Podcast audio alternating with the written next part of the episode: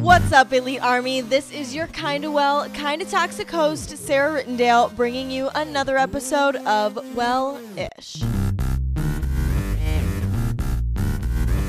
Sarah Armstrong, welcome to Wellish. I'm so excited you're here with me today. Oh, great to be here, Sarah.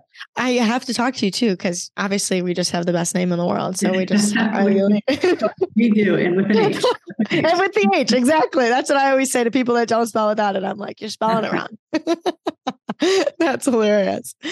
Um, so I like to let my guests tell me who they are, what they're about, what your purpose is. I feel like it gives a really clear direction of kind of what we're going to be talking about today. So would you mind sharing with me who is Sarah Armstrong? Sure. So uh, actually, I'm a, a, combination of things. So I, I, from a professional standpoint, I've been in the uh, corporate world for gosh, 30 plus years, um, always in kind of the global marketing space. And okay. so I started my career back in the day at Leo Burnett, which is a, a full service agency at the time on the media side, went to the Coca Cola Company um, worked in media and uh, agency operations, then went on to McKinsey, which is a consulting firm, and did uh, was a partner there. Okay. And then I actually joined Google um, almost four years ago, and I head up our marketing operations globally. So, from a professional standpoint, I you know have enjoyed my career and, and love what I do, and feel very fortunate. Um, on the personal side, I'm a mom. I have a 21 year old daughter, Grace, and uh, I can't believe I'm old enough to have a 21 year old. I don't know how that happened, Sarah, but yes, she's a junior in college, uh, and she is studying forensic psychology and creative writing, which is an interesting combo. And so, and uh, then in terms of how I spend my time outside of those two worlds, is that I um, went through divorce when Grace was seven. And okay um, it was uh, a moment in time where I didn't plan. I always say no one gets married to get divorced, you mm-hmm. know, and I did not plan that obviously for that to be part of my life, but it was. And so, but through the process of getting divorced, or going through our divorce, um, I had uh, a certain way that I wanted to do it. And with Grace being the sole focus and making sure that we were doing the best for her along the way. Sure. So over the course of years, um, I had a number of friends that came to me after our divorce and said, you you did that so well would you help me through you know me thinking about it. And i always say i'm not an advocate for divorce. I think people should couples should stay married for the long term and that's always the goal. But sometimes it turn out that way. Sure. so help my friends through this and long story short is at the end they would say you really should write this stuff down. Now sarah in my list of things i was looking to accomplish in life writing a book was never was one of them. Was not on the bucket list. But having said that uh, I was at a business dinner in Latin America with a group of colleagues, and uh, one of my colleagues turned to me and goes, Sarah, you're so happy. Mm, that's said, a good compliment. Yeah, I said, Yeah, I am. and he said, But you're divorced. Oh. And I said, Well, getting a divorce isn't a death sentence. I okay. said, My husband and I decided to no longer be married to each other. I'm happy my ex-husband's happy, Grace is happy, we're all happy. Sure. I mentioned that my friends had been encouraging me to write a book on how we'd approach this. And he said, You really should. So I got on the plane out of Mexico City the next morning and opened up my laptop and started writing. And I wrote the first line said, This book is written by a girl who never ever thought she would get a divorce, yes. who got a divorce and what she learned along the way. Mm-hmm. So this has been a, um, a, bit of a personal journey for me, again, because I never meant to write a book, but I've kind of become a proponent to the concept of a good divorce. Mm-hmm. The, the, you know, you, we, you can talk about breakups, which you and I will probably talk about a bit here. Um, but when you have kids involved, you know, there's a very different dynamic, very different dynamic. Totally. Considerations of, of the impact on children, you know, whatever age they are, but then mm-hmm can have huge impact on their view on marriage and their view on relationships, you know, and even their overall happiness. So I think it's so fundamentally important. And I don't think there's enough discussion within society about how to have a good divorce. So that has led me on this path. And so I have a book called The Mom's Guide to a Good Divorce. Mm-hmm. And it's really meant to be a bite sized guide for women who are going through the process. So that's a little bit about professional, personal, and then this book journey I've been on. I love it. Well, and I I did read your entire book. I loved it. I thought it was great. I did. Yeah. I I just I so when I picked it up, I originally so my parents are divorced. And so the first thing that I did was and it's recent within the last three years. My parents got a divorce, mm-hmm. um, and I have a sister, and so I completely relate to the you know being um child that's involved in it. However, yeah. with the difference between us and your situation is that my sister, I'm 25, my sister is 23, so mm. we're older, which I feel like is this like there is a different dynamic to it because my parents are like, technically, we don't have to talk anymore. Yeah. it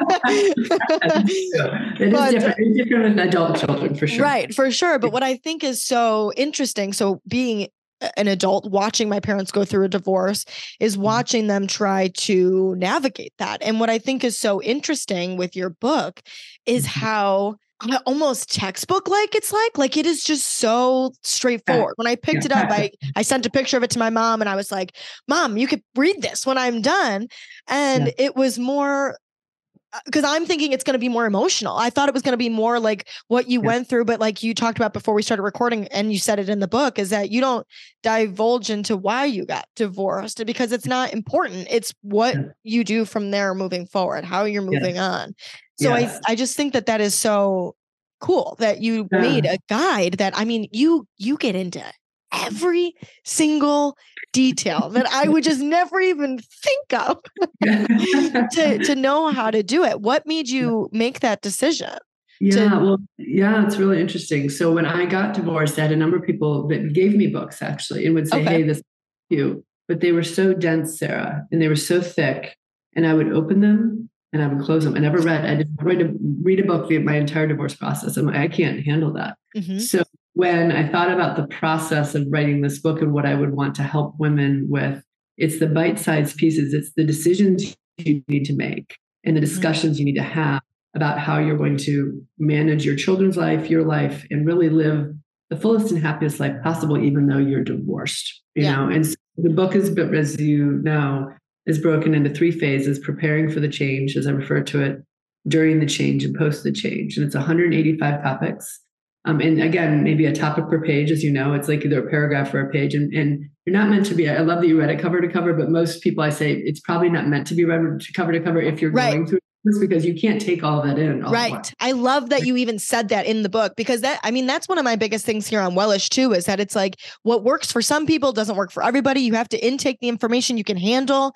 You yeah. can't create that knowledge to skill gap. Like you read the whole book, you're like, holy shit, how yeah. am I supposed to figure out my yeah. passport because that's what Sarah wrote in the book. But I don't know how to even start there. Yeah, it's true. It's true. And that's the thing. I think that there's, um, you have to, so these bite sized pieces, I think if you can take one in, reflect on it for your own personal situation, because every personal divorce situation is different, right? I can never claim that the book is going to, you know, uh, address all of that, but it's going to give you the things to think about from your angle and say, okay, how am I handling this? Yes. And respect to my children and what's best for them. And so that was the whole intent of the design of the book. So I talk about writing it in bite-sized pieces. Mm-hmm. And um, what's interesting, Sarah, is I had a woman stop me in the grocery store right after about a couple months after I'd written the book and I'd done my book launch at Barnes and Noble. And she stopped me. She said, "Are you Sarah Armstrong, the author?" Oh and my I God. You're like, I, sure am. well, it's funny because I didn't think about myself that way. I said, Oh, I, I, said, Yes, I, I, am. And she said, Well, I was at your book signing at Barnes and Noble and um, I bought your book and I'm going through divorce. And I always, and, and she said, I'm reading your book. And it's always a little bit of a bittersweet thing for me to know that someone needs my book, right? I, I wish no one needed my book. Yeah, I relate to that. And she said to me, I just want to thank you for writing this book because I carry it around with me everywhere and it keeps me calm. And I said, Well, thank you for sharing that with me. And, and Sarah, she walked away in the produce section at the grocery store. I thought, you know, that's why I've written this book is to help a woman I don't know who is going through one of the most challenging phases of life that you're going to go through as a woman, as a parent. And if I'm helping to keep her calm through the, what the guidance in this book is giving, then that's that's why I wrote the book. And Absolutely, exactly I did it. And you know, I have to say that makes so much sense. I completely understand what that woman was trying to say because of your style of writing, the way that you don't have to digest it all at once, the way that it's not telling you what you need like what you should be doing. It's yeah. just very straightforward and it's very digestible and it's like almost the rock you can lean on in yeah while you're mm-hmm. going through your divorce because you're like, shit, what, what am I supposed to do? And then you yeah. look and you're like, step by step, like yeah. just clear no okay. biased, no what like it's no emotions are involved, yeah, which I think is really cool. Yeah, and it's interesting because you know it is meant to be that practical guide, but the other thing is, you know, when you grow up, you don't you don't plan to get divorced. You know, you think about your wedding, you think about other things. You know, sure. Yeah, you are like, that's never going to happen to me. Yeah. yeah. And so when it happens, it's really an overwhelming thing. And I think, again, whatever stage of life that it does happen and whatever age your kids are. Now, I will, if you don't have kids and you get divorced, in all honesty, it's a breakup. Mm-hmm. Okay. There's financial considerations. You break up, off you go. You never have to see each other again. You never talk to each other again. Right. It can be very, it can be very clean. But when you have kids, I mean, it's it's a very complex situation to navigate. Um, and you know how you handle holidays, how you handle birthdays, you know, in, in younger years, how you handle parent teacher conferences, how you know all of those yeah. things. And you know, each of those moments is a sending a signal to your children of that life is okay, that you're that you're happy, they can be happy, and if you handle them in a contentious way, then you're just continuing to live that like the divorce becomes this negative cloud mm-hmm. that follows you everywhere. Yeah. Right. Absolutely. And divorce is an action. You get divorced, mm-hmm. right? Does not need to be that negative cloud that follows you and your family throughout the rest of their lives. I just don't believe that. Elaborate on that. That's an interesting point. Yeah, well, because I think that there's in society, there's a little bit of a scarlet letter, right? That people that get divorced carry or wear. And when you go through that, it's like, oh, that was, you know, a failure, which, you know, your marriage has failed you then you have to decide is that that one thing going to literally be the thing that follows you. So I, i've always said there's a bit of irony to the statement. I've never wanted to be defined by my divorce. Right. Now i wrote a book on it which is ironic but that's another story but i didn't want to be like oh and sarah's divorced. Mm-hmm. oh and sarah's divorced. I, no i'm a happy you know very uh you know focused person on living the best life possible. Mm-hmm. It is about whether or not I got divorced, in my view, is a little bit irrelevant because I'm focused on living the best life possible. Right. But some people, when it happens, it then becomes the defining element of their life and for their children. And right. I didn't want grace. You know, Sarah, I was like, I don't want her to grow up and say the first thing she tells people is, well, my parents are divorced. Mm-hmm. You know, right. I didn't, it's not what I, and you wouldn't if you, you mattered. That's not, that mm-hmm. wouldn't be you would say first, you know but it become a part of your personality trait and i completely understand what you're talking about that you're like you don't want you just want it's interesting the difference because divorce takes such um like a emotional i don't know how to word it but like because the divorce is so all consuming maybe yeah. is the word i want to use compared to like a breakup or you don't have ties you just are it's you can it can be clean. It's, it's weird how you can see how that relationship doesn't define you you can just move forward but with this it's all consuming you think oh my god now this is my personality now i'm ashamed now everybody's going to know now people know that i failed it's outward it's out there in the world most people don't yeah. have their failures displayed for their family right. and friends to see. So it yeah. completely is a terrifying. Well, it's a terrifying thing. And the other thing is it's reinforced. I, I joke because I went to the dentist recently and, you know, the status of, on your form you fill out, it's, it asks you for status, single, married, divorced, other. And I'm like, why does it matter? Why does it matter if I'm divorced? You're, you're cleaning my teeth. Yeah, that's weird. Yeah, why do I need to tell you I'm divorced? Like it's, I yes. mean, I, you know, if you're going to a certain medical appointment and they didn't know that for whatever reason, maybe I don't know, but it's just, but those are those micro moments in life where it's a reinforcement that you're mm-hmm. to label yourself in that way. Mm-hmm. And I, I want, I just, but it's almost ingrained, and we accept that that's what society expects you to tell them. And I think, okay, well, strange. Yeah, I, I guess yeah. you that. I don't think you do, but okay. Totally. I think so. One of the big things with that too is that um the, identity behind it and the big emotions behind it and you had mentioned that you're somebody that never expected to get a divorce so do you have any words of wisdom or how would you say you have coped with life not turning out how you expected yeah it's a great question one of the most important things that I think we all need in life, and, and definitely if you're going to go through divorce, is what I talk about is building a compartmentalization muscle. Interesting. Okay. And what that is, is I think that there's times, and I'm going to use the divorce process as an example, but it applies Absolutely. to aspects of our lives. But there's times when your emotions are running high. And if they're running high and you're having to either make decisions or you're in front of your children or whatever the case may be, it may not be the best time to make that decision or to react in that moment. And so building the compartmentalization muscle, and I I joke that I do Pilates and I build a really strong core muscle, you know. I love that. I think it's really important. And then I think that, but this compartmentalization muscle takes effort to build and to understand what it means. And it's not about um, suppressing your emotions or, you know, not dealing with them. It's about deciding when you deal with them. It's about using that muscle to say, okay, now's a time where this isn't the right time for me to express all that I'm thinking, feeling, because I'm in front of my children or I'm with my ex-spouse and I'd rather have a productive conversation about the decisions we're making versus, you know, litigate, you know, what happened three years ago. So, so it's then you need to have an outlet for that. And then that's do you go for a walk? Do you talk to a therapist? Do you talk to a friend or family member? And you get those emotions out. And you and so, but I do think the compartmentalization muscle is something we all need in life. Mm-hmm. And I think you definitely need it when you're going through divorce and, and building it and then using it appropriately to manage those emotions that are, are inevitable because of the emotional aspect um, that comes with a divorce process and the roller coaster you go on when you're you go through it. It's an interesting thing that you say because to me in my life, compartmentalization has been talked about as though it's a negative thing to have that if you compartmentalize that you're almost a bad person because how could you not think about the other thing. My parents got divorced because my dad had an affair. And so it's like that compartmentalization is very much like you could just go off and have the affair and have this separate life and you didn't think about the fact that you have a wife you didn't think about the fact that you have two young girls and so it's just like it's always been painted in this negative way and it's such a I've heard that recently, actually. So it's so it's one of those universe things. So strange yeah. that you say it because it's it is it can be used for good and it can help you detach and not detach in a bad way, not mm. suppressing, like you say, but yeah. it's this idea of I'm sad right now. I'm going to give myself this 15 minutes, this hour, whatever time you need to cry, to be sad. And then I'm going to choose consciously make the decision to move on with my life to to say okay i'm going to keep that there.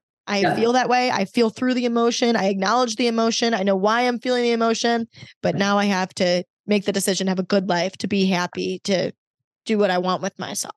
Absolutely. Absolutely. And it is about it's it's a choice right? I think there's mm-hmm. there's also a choice i'm sure you've reflected i mean choosing to be happy right? Choosing, I have that tattooed on my shoulder. Oh do you really? Oh my yeah.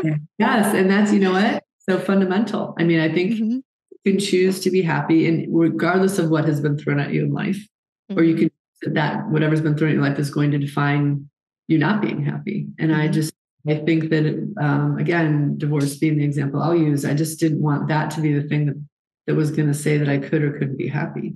And so mm-hmm. I, my ability to use my compartmentalization muscle, as you say, for good um, go through allowed me to go through the process and um, you know again there's lots of emotion and i had the had all those emotions but it's about when they were shown who they were shared with and right. how i with them and so i just think it's a matter of being thoughtful about that in the book you ask when coming to the decision of whether or not you wanted to make the divorce that one of those telling factors for you was that you can say that you've done everything that you mm. tried so that you could tell Grace that so you could yeah. tell her I did everything I could but yeah. this was the decision. I'm curious what you told yourself. Mm, yeah, it was it's a great question and it was similar to what I told myself. Okay. I need to say I need to say you've done everything you can. You've mm-hmm. you've done the best. You've done everything you can. I always say to Grace growing up, I only I just need to know you've done your best mm-hmm. whatever that is, whatever she was doing, you know, whether it's school or in athletics or whatever she was taking on. And in this instance, it's like I needed to know with my marriage and and with the decisions I was making that I'd done everything I can, I'd done my best. And then if it wasn't going to work out, um, that then I had to, you know, know that I could tell myself that and look at Grace and say that to her. Yeah. I think that's important. You know, I think because some people may say, well, getting divorced is the easy way out. Why didn't you work harder? You know, why didn't you do more? And I'm like, you know, and so it's a matter of knowing you've done all you can. And then this is the the right decision for you and for your children to to move on to a different type of life. Mm-hmm. I could appreciate that people have their own set of beliefs but in my opinion, that's just such an ignorant mindset because it's just, you just don't know all the inner workings that go. Of course, you're trying to make it work. You're in a relationship that you have no ties to anybody and you're like making excuses for them and trying to mm. put aside your emotions and trying to do all the things to make it work. You, of course, if when you have kids, of course, when you're in a marriage, you're when you get to that point, it is like a this is it. This is the only that we there's no other choice. I've tried absolutely everything. And so that that is that's a cool point. Yeah, I like yeah. that a lot. It's an important one for people to reflect on, you know, when they're mm-hmm. when they're making and I always again I say I'm not an advocate for divorce and I want people to do everything they can to stay married. Mm-hmm. I mean, it is generally you know the ideal if you put ideal in air quotes to you know to have parents stay married and kids in the same house and you know, moving in different than you and your sister experience. I mean, moving back and forth between two homes for young children is a really big deal, you know, and that is not an easy way to live. Um, no. And that was, I will say, probably the hardest part, moment in my early part of this divorce process was realizing, um, and we went to a, a, a child specialist that dealt in divorce and was going to be Grace's therapist when we told her that we were getting a divorce. And he looked at me and he said, Sarah, do you travel? And I said, yeah, I, I travel internationally for my job. And and uh, he looks at my ex-husband. He says, do you travel? And he says, yeah, I travel domestically. He said, well, Grace is about to become a professional traveler. Mm-hmm. She's going to travel every week for the next 11 years until she heads off to college. And she's going to have to pack a bag. Mm-hmm. And I was like, uh, and I burst into tears, Sarah. Mm-hmm. And I said, I'm like, that, that's not what I want for her. Mm. That's what I want for her. And so I walked out of that session and I looked at my ex husband and I said, I don't know what this looks like yet, but I want to figure out how we keep Grace from feeling like she's a professional traveler. And I minimize the packing the bag element, you know, that goes with that, because that is exhausting. Yeah. Yeah. Absolutely. Because you know they are the ones. I mean, I always say, as as divorced parents, we get to go and have a house that's ours, and you know we we stay in place and they literally went back and forth. And so, to your point, I, I, know there's some socioeconomic considerations with some of the guidance I give in the book on, on, this topic, but I said when you can have the basics right in both places where they're not having to carry those, because you think about it, the kid who's a child of divorce shows up at school with an extra bag mm-hmm. every week. They're carrying their book bag or their backpack, and then they've got this yep. bag. You know, I just, I'm like, I don't want Grace. To, I don't want Grace to be that kid that has the extra bag because she's going to mom's house or she's going to dad's house. So we really tried hard. And, and Sarah, one of the funny things is that um, I don't know how it happens, but all the socks end up at one house. I don't know how. that's, that's, so true. And like, I'm like, how do they all get? And so we would have what I call rebalancing days. Okay. So my ex-husband and I, I'd, I'd text him and say, "Hey, we need to rebalance. I have no socks here. I don't, I don't know so, and then it was up to him, not Grace. Again, she was seven, eight, nine. It wasn't up to her to go rebalance her wardrobe across two houses. So my ex-husband would go up and figure out how many he had, and then he would put a bag together. And he would, as we did our transition, he would hand me the bag. I would take it. I'd put it back in Grace's dresser. It's up to you guys. Yeah, because again, she didn't choose to live across two homes. Right. She right. didn't choose to have to rebalance her stuff. Right. Um, you know, the really interesting thing, if I can fast forward, is you know, we lived that way for the 11 years, and then she had she was heading off to college, and she came home one night, and she was right before she was heading to college. She's like, "Mom, I'm I'm calling this a great consolidation," and I go, "What does that mean?" She said, "Well, when I head off to college and I have my dorm room, it'll be the first time in 11 years where all my stuff is in one place." That is so interesting that she's very aware of that. And I said to her, Grace, I said, first of all, and by the way, so over the 11 years, she never once complained mm-hmm. about going back to homes. She, I mean, literally, I can't tell you how fortunate we were, just how how mature she handled a really challenging situation. But when she said that, it was such a poignant moment for me to think, wow. And so I said to her, I go, I, I so, I'm so happy for you that you're going to go to college and have everything in one place. You deserve what a good that. reaction. Right. But everyone deserves that. Mm-hmm. Right. You shouldn't have to live in two places, you know, and, and, so I was just so happy. And so that's, and it's, it's interesting. Um, the other day, uh, it's a funny story, but we were buying some mm-hmm. clothes for, I said, well, why don't you get two of that? I mean, you like it so much. She goes, mom, I don't need to have duplicates anymore. Yes. That's so cool. I love and, that. And I go, I said, good point. Because we used to just do that. We'd like right. buy two. Two wanted that. So she was, I don't need to have duplicates anymore. That's cool. That's so cool too, because I bet it's, I love your reaction to it. I love that it makes you feel good for her, that you're happy for her. It's not oh, like oh, yeah. you feel any sense of like, oh, well, did I do that wrong? Or is yeah. that, was she thinking that, that was she resentful? What it's, you're yeah. just like, hell yeah, girl. yeah. yeah, yeah. Go, go and be happy. Yeah. Go be happy about the fact that you can have it. Yeah. Cause I, again, I think that, I mean, anytime you have those moments, you can either take the negative of it, mm-hmm. right? You Absolutely. The negative of the moment, you can say, "Wow, what a what a positive that is," and then mm-hmm. go and, and, use that as your as your point of reference, and you move on. So absolutely, a little bit how I approach things. I think one of the hardest things to cope with when it comes to ending a relationship too is the way that your life will change. We were talking about how, you know, you're not expecting this to happen. Your life is going to be different. What steps did you take to figure out how your life would look post relationship? That's a great question. You know, I did a lot of reflection on what I wanted my life to look like. Mm-hmm.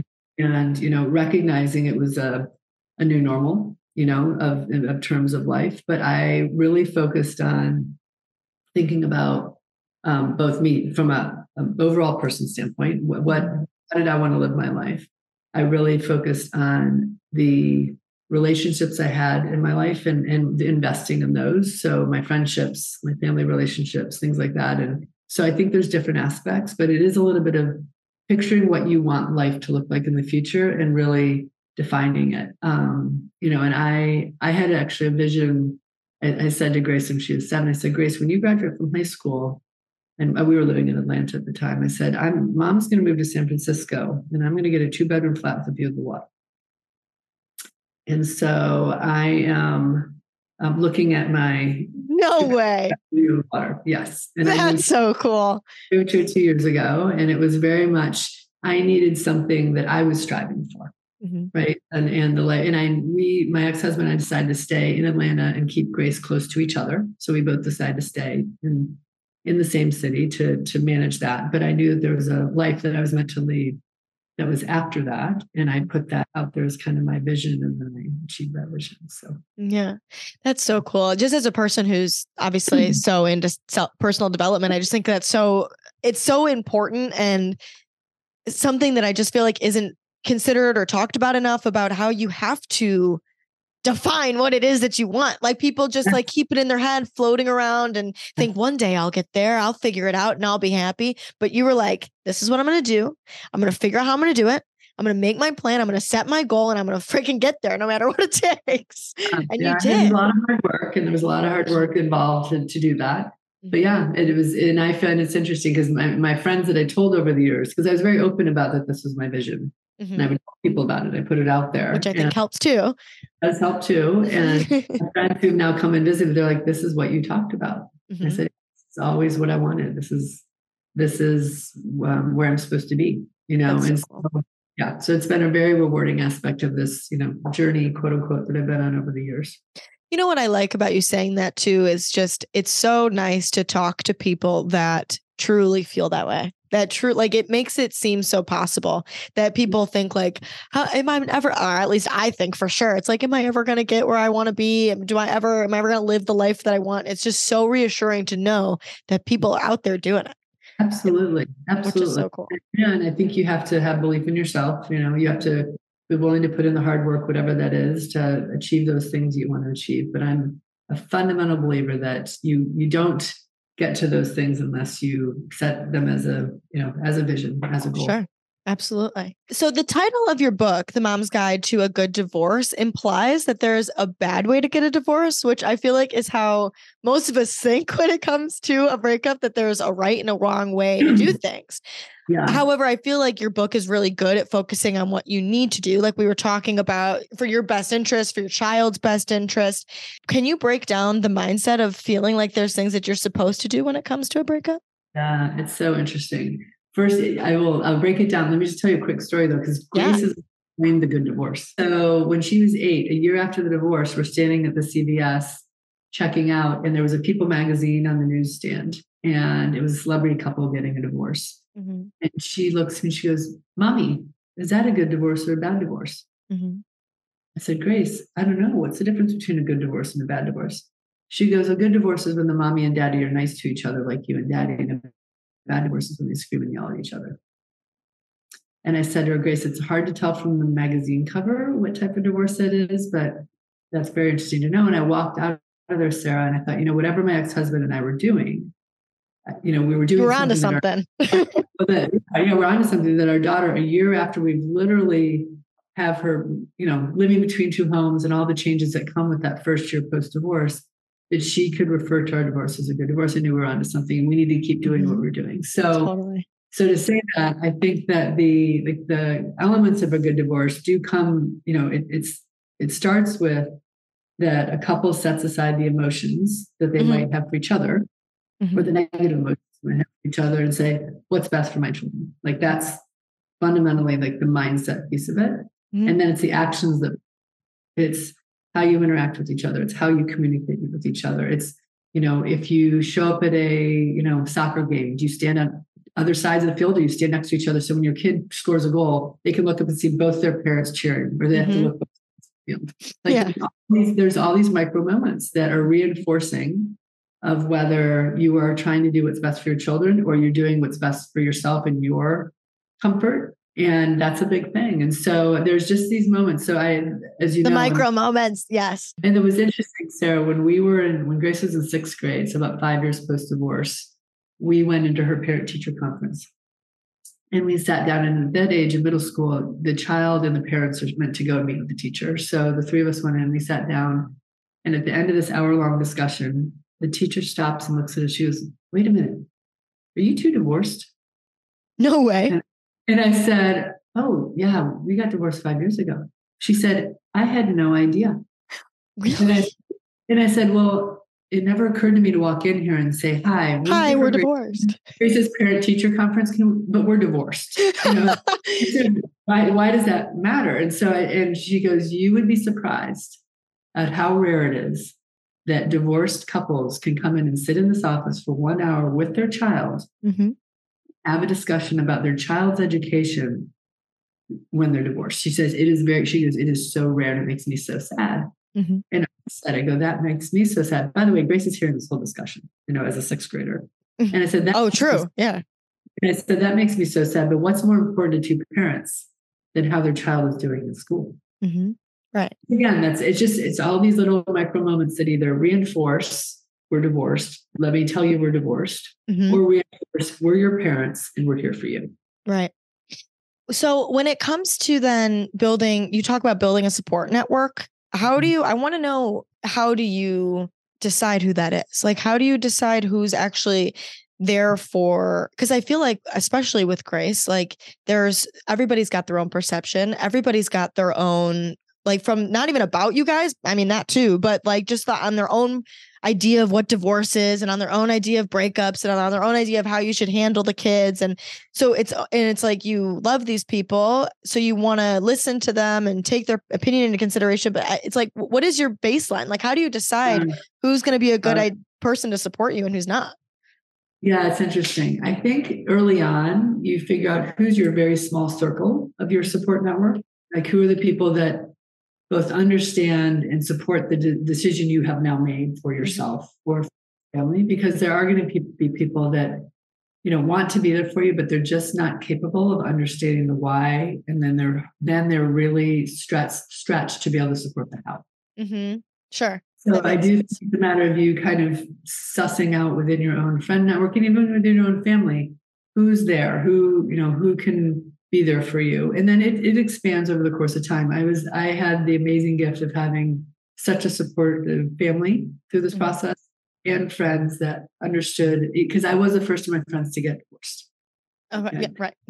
so, so I was the first. And so again, that was a little bit, you know, there's a little bit of, oh, you know, what do we do? What do we say? What do we not do? And I always said, you know, I didn't want people to choose sides between my ex-husband and I. Hopefully they can remain friends with both of us, but people nice. do choose even even though I didn't, even though I said they didn't need to, people almost naturally do, and I'm like, you don't have to. But so I think it's just a matter of figuring out who is that core support network, and then you build on it over time.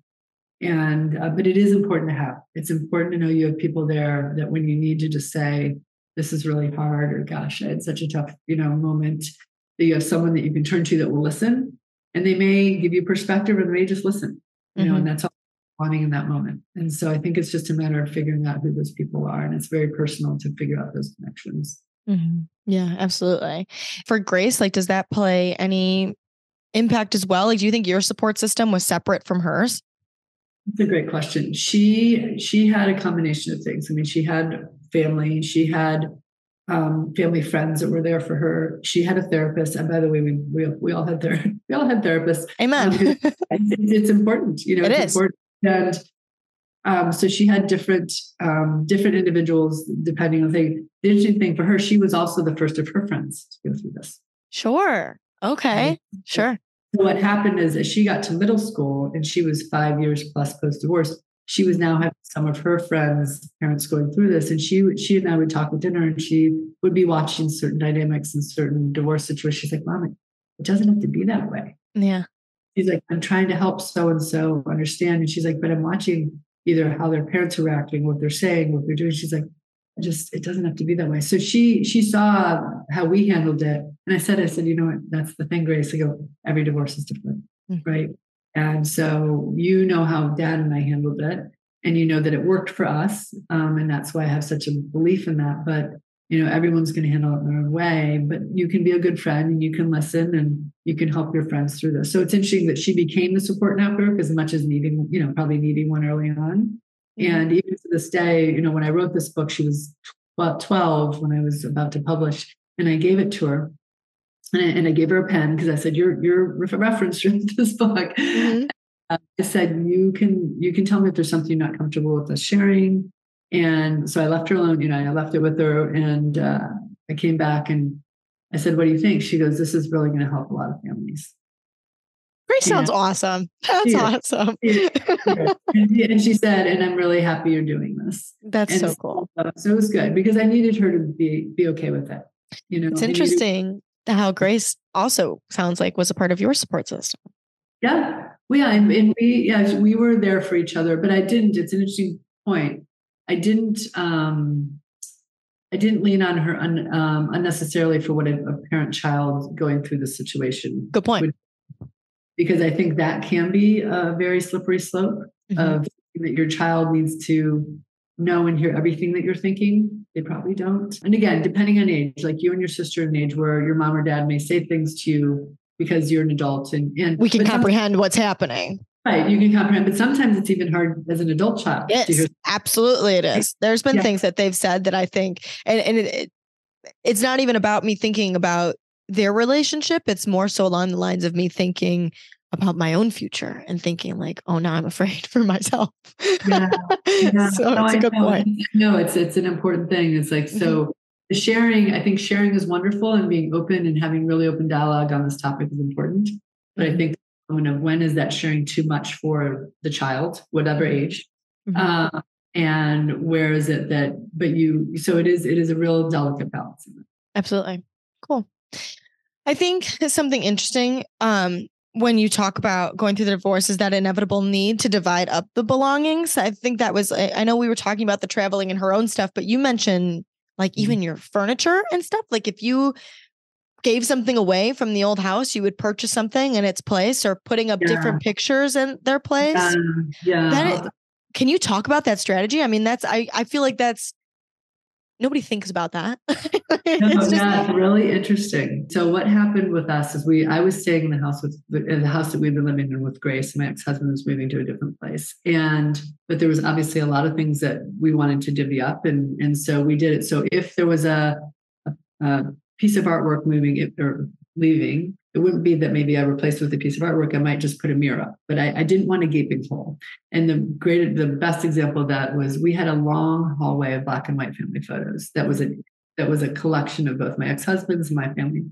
And I thought, well, I need to give him his family photos. You know, those are his. And so I took it upon myself. And again, I talked about projects. I took it upon myself to find other pictures, other black and white pictures and other frames. And I sent Grace, to, I had them put them all together. And then on a Saturday, I sent Grace down to a play date down the street. You know, she's seven. And I took down my ex husband's family photos, put them in a box, and put new photos up, put everything away. And about an hour or two later, Grace comes home and I'm in the kitchen and I hear this little voice from the hallway say, Hey, mommy. I'm like, What's that, Grace? She says, The wall has changed. And, I, and Sarah, I stopped in my tracks and I, I said, Well, well, what's changed? She said, There are more pictures of me up there. It looks great. And she ran up to her room. That's so cool. And the thing is, Sarah, I stopped. I like took a deep breath. I was like, "Ooh," because what would happened? It would have happened is if I had not take made the effort or taken the time to put new pictures together in frames and put them up there, and I had just taken my ex husband's pictures down and put them in a box. Grace would be telling the therapist years later, "My parents got a divorce.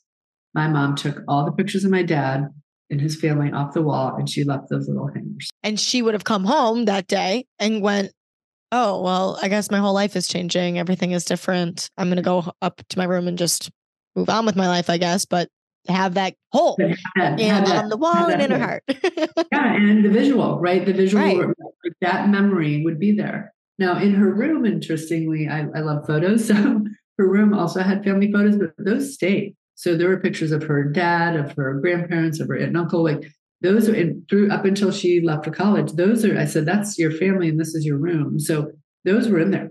And mm-hmm. so that was I said I didn't need to take them down everywhere. I just felt like in our common area it didn't need to be you know on display. So it's interesting how you choose to do those, how you handle those moments, but the creating knowing that there are going to be gaps that are created and how you choose to fill those gaps and I know that again, socioeconomically, you might not be able to always replace the same the chair with another chair of that similar quality or whatever, but figure out how you rework things so it's just not a gaping hole. Right. I love that. Can you talk about the number one tip that you would say when it comes to learning how to be alone after the divorce? Mm, it's a great. Question. I feel like I'm going all over the place, but I'm just no, like no, no, I'm so fascinated. it's a great question. You know, I first of all, um, being alone is an interesting concept because when you've been um, a mom and you've had kids in the bus- hustle bustle of a of a family dynamic, and then your kids are at your ex spouses, and it is you're like, oh, okay, I've got some time on my. Oh, hands. that's an interesting point. I didn't even think of that because you got the young kid that when she leaves, you're like, oh, I'm alone. I'm really alone because I'm thinking from the divorce, but the kid leaves right. too. No, no, yeah, yeah, no. So, so it's both the the spouse not being there, but the child for for portions of time too. And what I tried to do over the course of time is figure out. So, if that's time that's now for me, how do I want to spend that time, and how can I eventually view that time as a gift and not as a whole? Mm-hmm. Mm-hmm. Okay. Again, taking that shift in mindset, choosing yeah. to, choosing to be positive and to find the light in it. Yeah, and I had a, friend who recently got divorced, and I was, uh, you know, texting with him, and he said he was he was missing his kid, two daughters. He's like, I'm missing my girls, and it just feels so empty here. And and I said, I hope there there will be a day when you see that time to, for yourself as a gift. And he goes, I'm not there yet. I said, I know, but you will get there.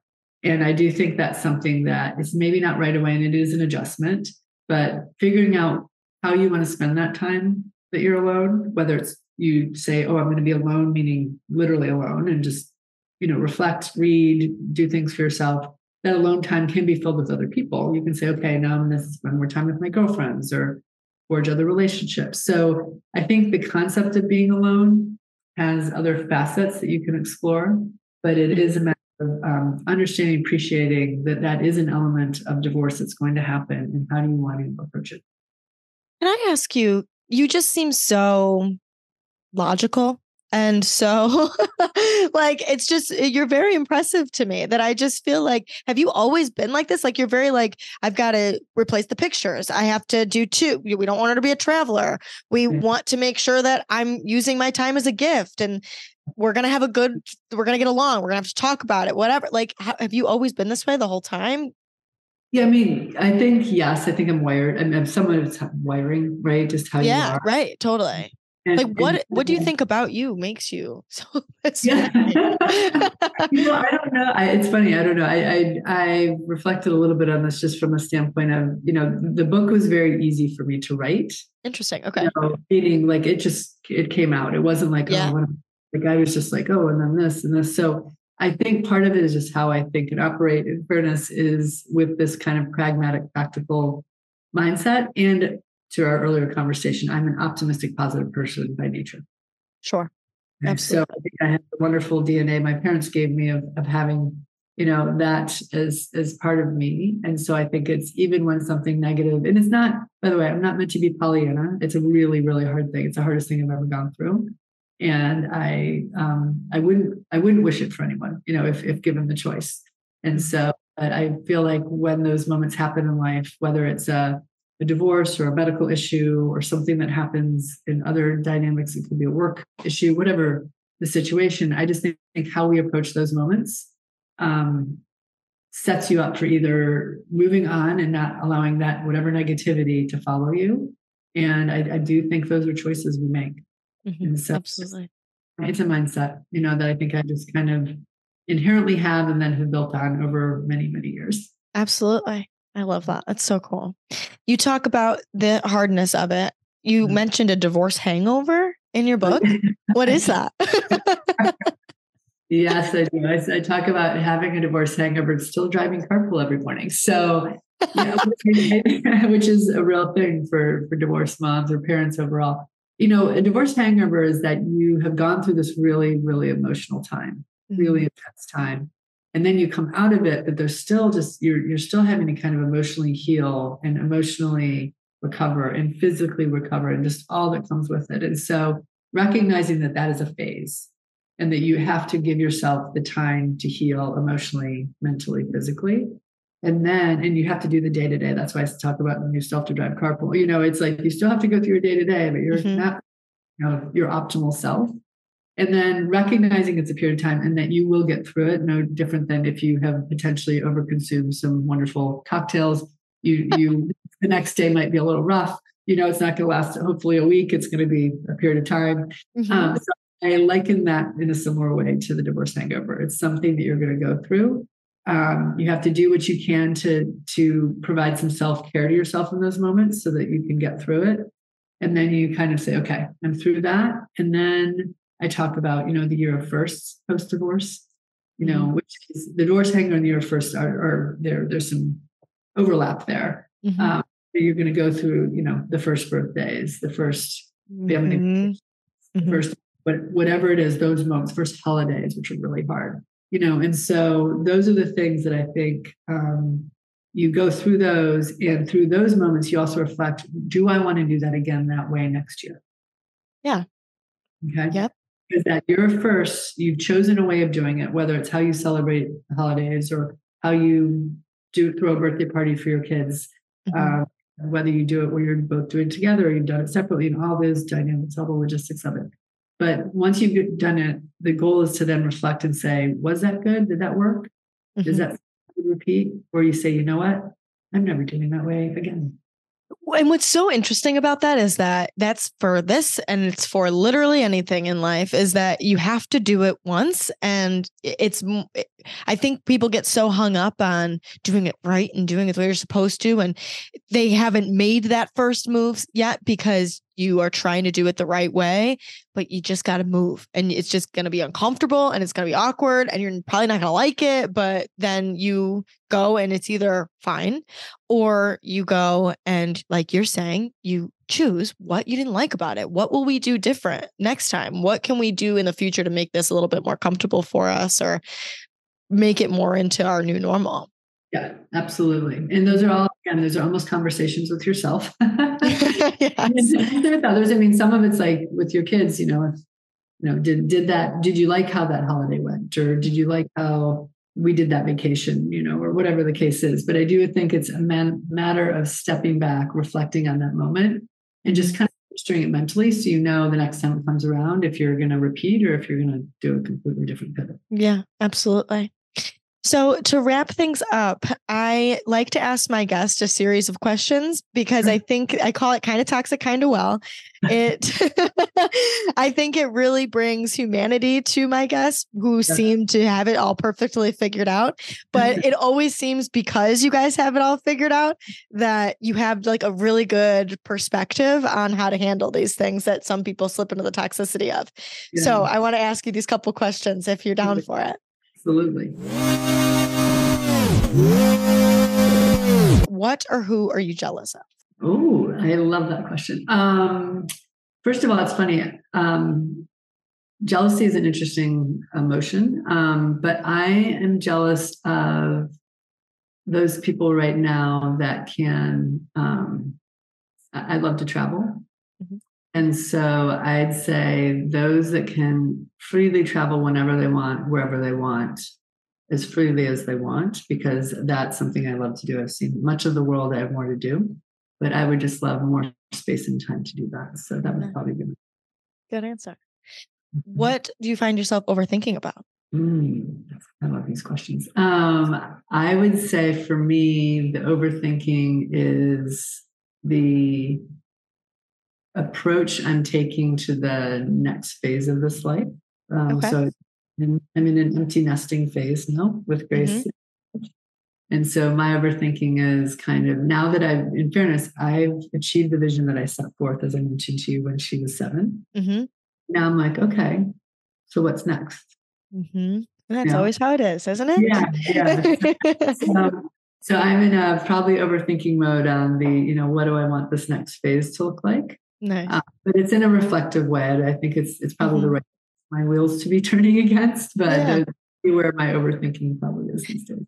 Such a good point too. That I again see this is what I'm talking about is overthinking can so easily slip into the toxicity. But I love the way you spin it and say that I'm hell yeah, I'm thinking about this. What's next yeah. in my life? What else yeah. am I here to do? What else can yeah. I do in my that's time right. Yeah, and that's and that's the thing because I feel like I have a lot. It's kind of your point. I, I feel like I have a lot to give right now, sure. um, and I want to figure out what that looks like and how I'm able to give back mm-hmm. uh, and have some significant impact in the world in my own way. And so mm-hmm. I think that that's that's the overthinking I'm doing.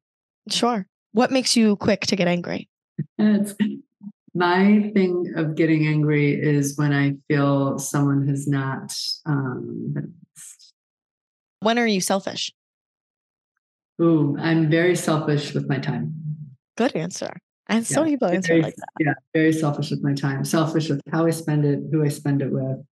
Um, and at this stage of life, again, I'm very selective on mm-hmm. both of those things. And so, yeah, and I'm unapologetically selfish. You know. Nice. When is the last time you found yourself people pleasing? I would say it was a couple years ago. Um, I stopped a lot of social, what I call the um, conforming to social norms uh, yeah. elements. Uh, as I left Atlanta and moved to San Francisco, I, I, stopped a lot of those things that I think are kind of that expectation. Mm-hmm.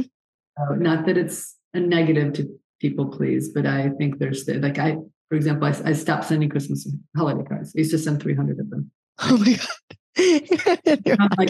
like, yeah. I mean, mm-hmm. we, we sent them, I've done them, and I don't need to do that anymore. So it's just the little things in life, you know, where you kind of free yourself from those social expectations. So for me, that that would be an example. And I love mom, that. My mom, who I adore and is 80 years old and still sends holiday cards, it was having a real issue, the fact that I've stopped. And I said, you know, I just, I'm not doing it anymore. Right. I just, How okay. freeing, like you said. Yeah, like, it's wonderful. My holidays are less stressful. I'm not worrying about so getting these in the mail. It's all. I good. love that. What do you find yourself being a perfectionist about? Hmm. Um, you know, I'd say my perfectionism at this point is healthy living. Um, love it. Okay. And it's uh, how can I live the healthiest life possible? Okay. Just eating sleeping, taking care of my body. It's that's the and it's less about perfection in terms of visual perfection. It's more about like, are you really as healthy as you can be? Sure. What is something that you used to tell yourself that you should be doing that you've now freed yourself from? Um, I think when you are raising children and having a family, there's a lot of expectations that come with all of those things. And I've been able to say that was a period of time in my life. And now I no longer need to do that. And mm-hmm. so I freed myself from from many of those expectations and it feels good mm-hmm. what do you not have empathy for i don't have empathy for um, individuals who choose to live a negative perceived life or negative perception like those that you've probably heard you kind of hear the theme of my my thoughts but someone who chooses the negative mm-hmm. and then negative things happen or they're going to dwell the negative i just i don't have a ton of time for and then they're like, why is the negative happening? I don't understand. I, oh, I wonder why. I, yeah, I just, I can't. I, if people want to focus, focus on the negative, then I'm probably not, not going to be around. Amen. Last one. If you had to tell one person one thing to be more well than toxic, what would you tell them? To focus on the positive. and awesome. whatever situation is. Mm-hmm. You can Great. focus on the positive, you will stay on wellness side and not on the toxic side. Awesome. I love it.